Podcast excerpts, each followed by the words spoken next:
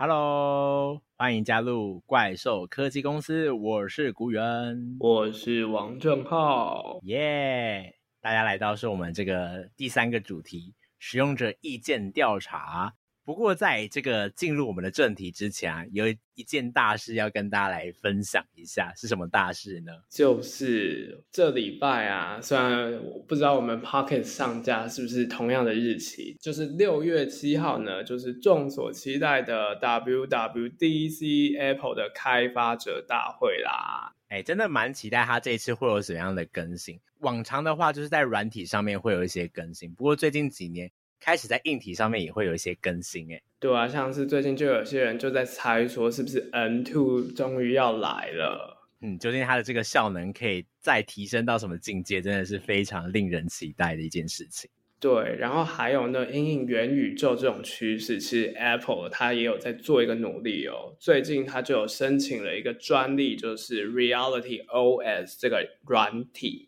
那不知道这样子的一个软体能够为我们的元宇宙带来怎样的体验？大家就好好期待，不一定这次会上，不过真的是大家就是好好的关注这个 Apple。下一集我们就会好好的为大家来介绍这一次的这个 WWDC 究竟更新了哪一些东西，所以大家就千万要期待下一集的节目。没错，不要错过我们下一次的节目啦。那我们就回到我们的正题啦。我们今天要来讲的是什么呢？我们今天首先第一个要登场的就是有关硬体的部分，我们要来介绍一个非常酷的东西，就是大疆空拍机啦。没有错，就是空拍机真的是超酷超炫的，我一直很想买，就是没有钱啦。你有你有想买过空拍机吗？我其实也还好，因为我知道那个真的是要价不菲，大概是两三万跑不掉啦。嗯。不过，就是真的越来越多人开始在玩空拍机，然后特别是最近这几年，那我们就先来帮大家了解一下，说空拍机到底为什么会开始那么的被大家来看见、来使用。其实大概就是在二零一五年的时候啊，那一年就被称为叫做空拍机元年，然后当时就有许多的大厂啊，就看到空拍机的一个商机。那当时它其实一开始的时候，它是在这个军用。就是它是用来可能侦查，或是用来这个传输一些物资的。不过就是在当年的时候，很多大厂就开始纷纷的投入研发这样子。然后当年的一个美国最大的国际消费性电子展 CES 啊，就有很多的无人机参展，就为此开设了这个无人机的专区。那正好我想问你一个问题，你觉得就是大家为什么会喜欢无人机啊？有没有什么原因呢？嗯。因为我觉得啊，就是我们平常一般人可能通常就是用手机啊、相机去记录我们身边的景色，但是这是一种二 D 的视角。那空拍机其实就非常的特别，它就可以从上面拍下来，就那种俯视的感觉，真的就是很不一样的那种风景。像是我就会想说，哇，以前的人真的是蛮难的。就是可能还要再搭直升机，才能用相机去拍摄这些空拍机就可以做到的事情。就是像之前还蛮有名的《看见台湾》，真的是怀念这个齐柏林导演啊。对，不过他那个时候好像也有空拍机，不过他有就是自己个人认为直升机上拍摄更好的一个因素。然后我们就不多谈。不过的确就像你讲的，他真的是满足了这个人类内心渴望。飞行的那种欲望，然后加上就是真的是飞直升机真的太贵，一次可能就是二三十万，甚至是一百万以上起跳的。那空拍机的成本相对来讲就蛮低的，再搭配上这个摄影啊、运输的这些优势，所以它真的可以算是 CP 值其实蛮高的一个产品呢。不过比较可惜的是啊，就是美国国内想要发展的公司，或是对于这个空拍机的募资，其实都是。蛮惨的，几乎都是失败高中，所以就是最大的得利者，就是我们今天要来介绍这个来自中国的大疆创新 DJI 啦。对啊，那我们就赶快来介绍一下这个大疆空拍机到底强在哪里。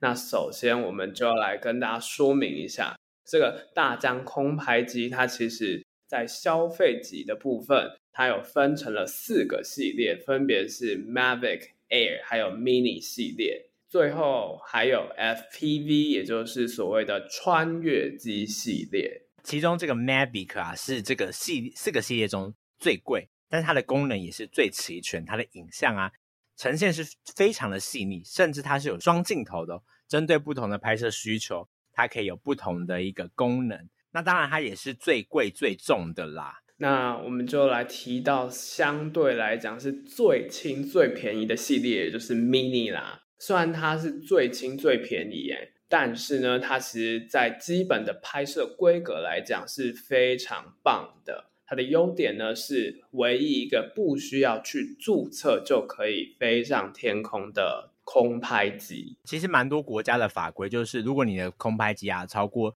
两百五十公克啊，你是必须要注册的。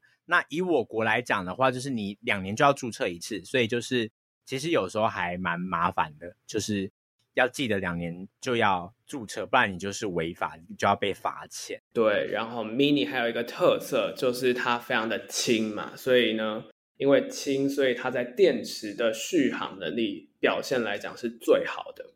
那 Air 的话就是两者的折中啦，那它就会有比 Mini 再更好一点点的镜头啊。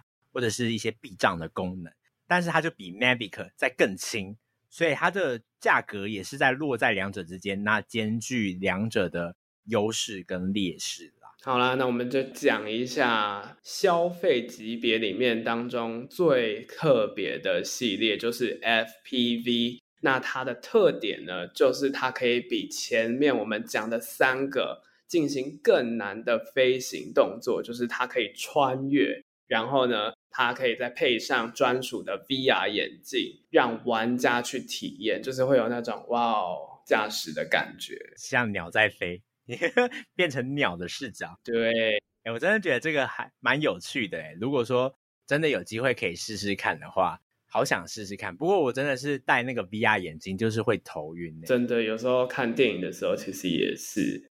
那不知道我们刚刚讲了那个消费级产品以外，其实它好像还有专业级产品，对不对？那专业级产品跟消费级产品又差在哪里呀？其实最主要消费级就是给这些我们一般的使用者，你如果不是以影像工作需求为你主要的这个生产的话，其实我们买到这些消费级的产品都能够有很好的一个体验，就是在飞机的飞行的稳定上面，或者是说拍摄的一个。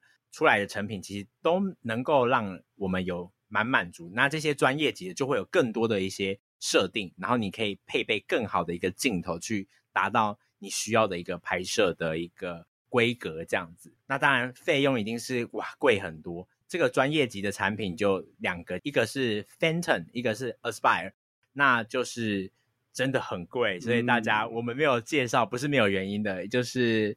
你自己有需求的话，你可以去深入的了解。我们就介绍大家最常会得到的这几个消费级四个系列的产品，这样子。好啦，那讲了这么多，我们就赶快进入到我们的实际评测部分。这次呢，我们一样有邀请到我们的听众去来写一下他对于空拍机的一些心得哦。好，那我们这个使用者呢是 Jun，然后 Jun 真的是我的好朋友。对，然后他就真的是对空拍非常的感兴趣，所以他当时候买的这个是 Air 系列的。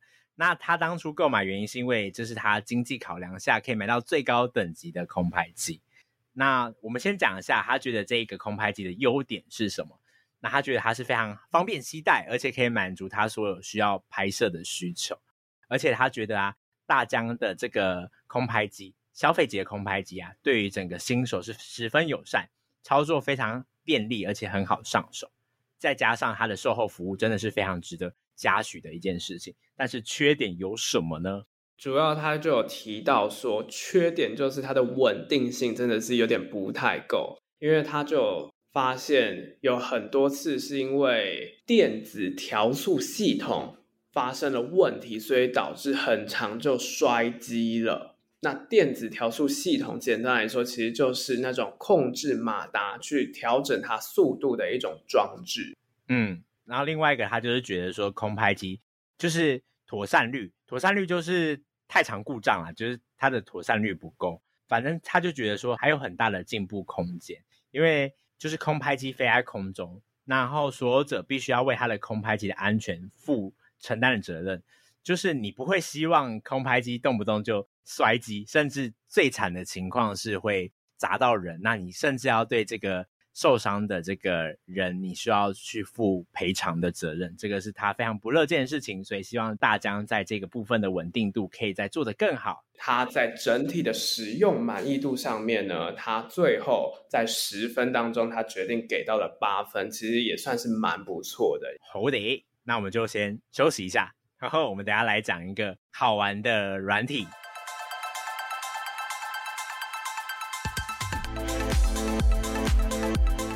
好啦好啦，那我们现在就要来介绍今天要介绍的软体啦。那我们今天要介绍的软体是 Reels。大家知道 Reels 是哪一个软体里面的功能吗？是 Instagram。这个应该最近都蛮夯的，对，真的。因为这几年来讲啊，真的是短影音非常的受到大家的欢迎。从以前呢、啊，可能我们接触到使用这种。电脑可能一开始最一开始的功能就会使用文字，然后后面呢开始进入到图片的世界，可能像是 IG 那种以图片为主的贴文，然后到后面呢，大家就会想要看一些影音的部分，就会有 YouTube 的那种各种类型非常多元的 YouTube 影片。那到现在呢，随着大家的专注度逐渐的越来越短，大家需要一些比较不一样的东西，于是短影音就出现啦，像是抖音，应该就是虽然不是我们这个年代，但是对于小朋友们应该算是蛮喜欢的一个软体。哎，真的。不过其实我们虽然没有看抖音，我们蛮长的时候会看那个 FB 上面的那个影片，其实很多都是来自抖音的。嗯，我每次看就是会。停不下来，就一两小时就去了。哇，他真的就是为了我们这种专注度非常低的世代去设计的东西，所以就各个社群看到这样子的一个也是商机嘛，就会开始跟进。像是最近啊，这个 YouTube 就有推出这个 Shorts 嘛，大家应该都知道，左边数来第二个那个就是 Shorts 嘛，然后 IG 就是 Reels，Reels 是放在中间啦。刚刚讲到 YouTube，我就是想讲一件事情，就是说，不知道大家有没有发现一个新功能？那我看到这个功能的时候，我觉得哇，超级兴奋的，就是它在影片的时间轴上面加入了新的功能，就是一种热度的那种感觉。它有提供了一个播放次数最多的按钮，是按钮吗？好像不是按钮，反正就是有一个就是曲线图，然后大家可以知道。大家在哪个地方重看最多次？然后如果你拉到就是那个最顶峰的时候，它就会显示说这个是播放次数最多的地方。不过我觉得这个功能真的是有点陌生又蛮熟悉的。各位老司机们应该知道我在说什么东西。哇，我们呃懂的人就会懂啦，那不懂的人没有关系，我们就。还是好好的，赶快来聊聊 Reels 到底是什么样的端影系统？它跟其他的端影音又有什么样不一样的地方呢？其实我觉得这个 Reels 哦，就是我觉得其实整个设计的界面上来跟啊、抖音啊，或者是跟 Shorts 没有什么太大的差别，就是它都是用一个直立式的影片，然后影片内容都没有很长，大概。十秒、三十秒，可能最多的六十秒就已经算是非常长的影片。反正就是内容都很短。嗯嗯嗯。而且我其实是没有在用 IG 的人，但是我有听别人在讲说，这种短影音它在 Reels 上面的应用，其实是非常注重音乐性，还有整个的拍摄手法，才能吸引到观众的点阅。这个也是蛮特别，相较它在 IG 的其他功能，因为。大部分 IG 的使用者都是这个以朋友为取向在使用 IG，可是这个部分就是比较公众化一点点，所以如果你是品牌的部分的话，Reels 或许可以起到蛮好的一个推广的作用。对啊，因为它有一个蛮不蛮不错的功能，就是它可以用 Hashtag 去让一些不是你粉丝的朋友看到。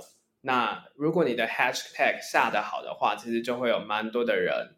来看到你的短影音创作，很像还有一说是，如果你用的是比较大家常用的音乐的话，很像也会它的演算法也会帮你去做推播，对不对？对啊，因为最近就是 IG 就是一直在打这个功能嘛，所以其实也是会刺激到蛮多人去看到这些影片。嗯，没有错。那我们现在就来讲一下这个使用者的心得吧。我们这次邀请的这个个案蛮可爱的，他是就是真的有用过抖音啊，也有用过这个 IG Reels 的这个年代，一个高中的美眉，然后她叫做轩。哇，高中美眉。是的。那她觉得 Reels 的优点呢？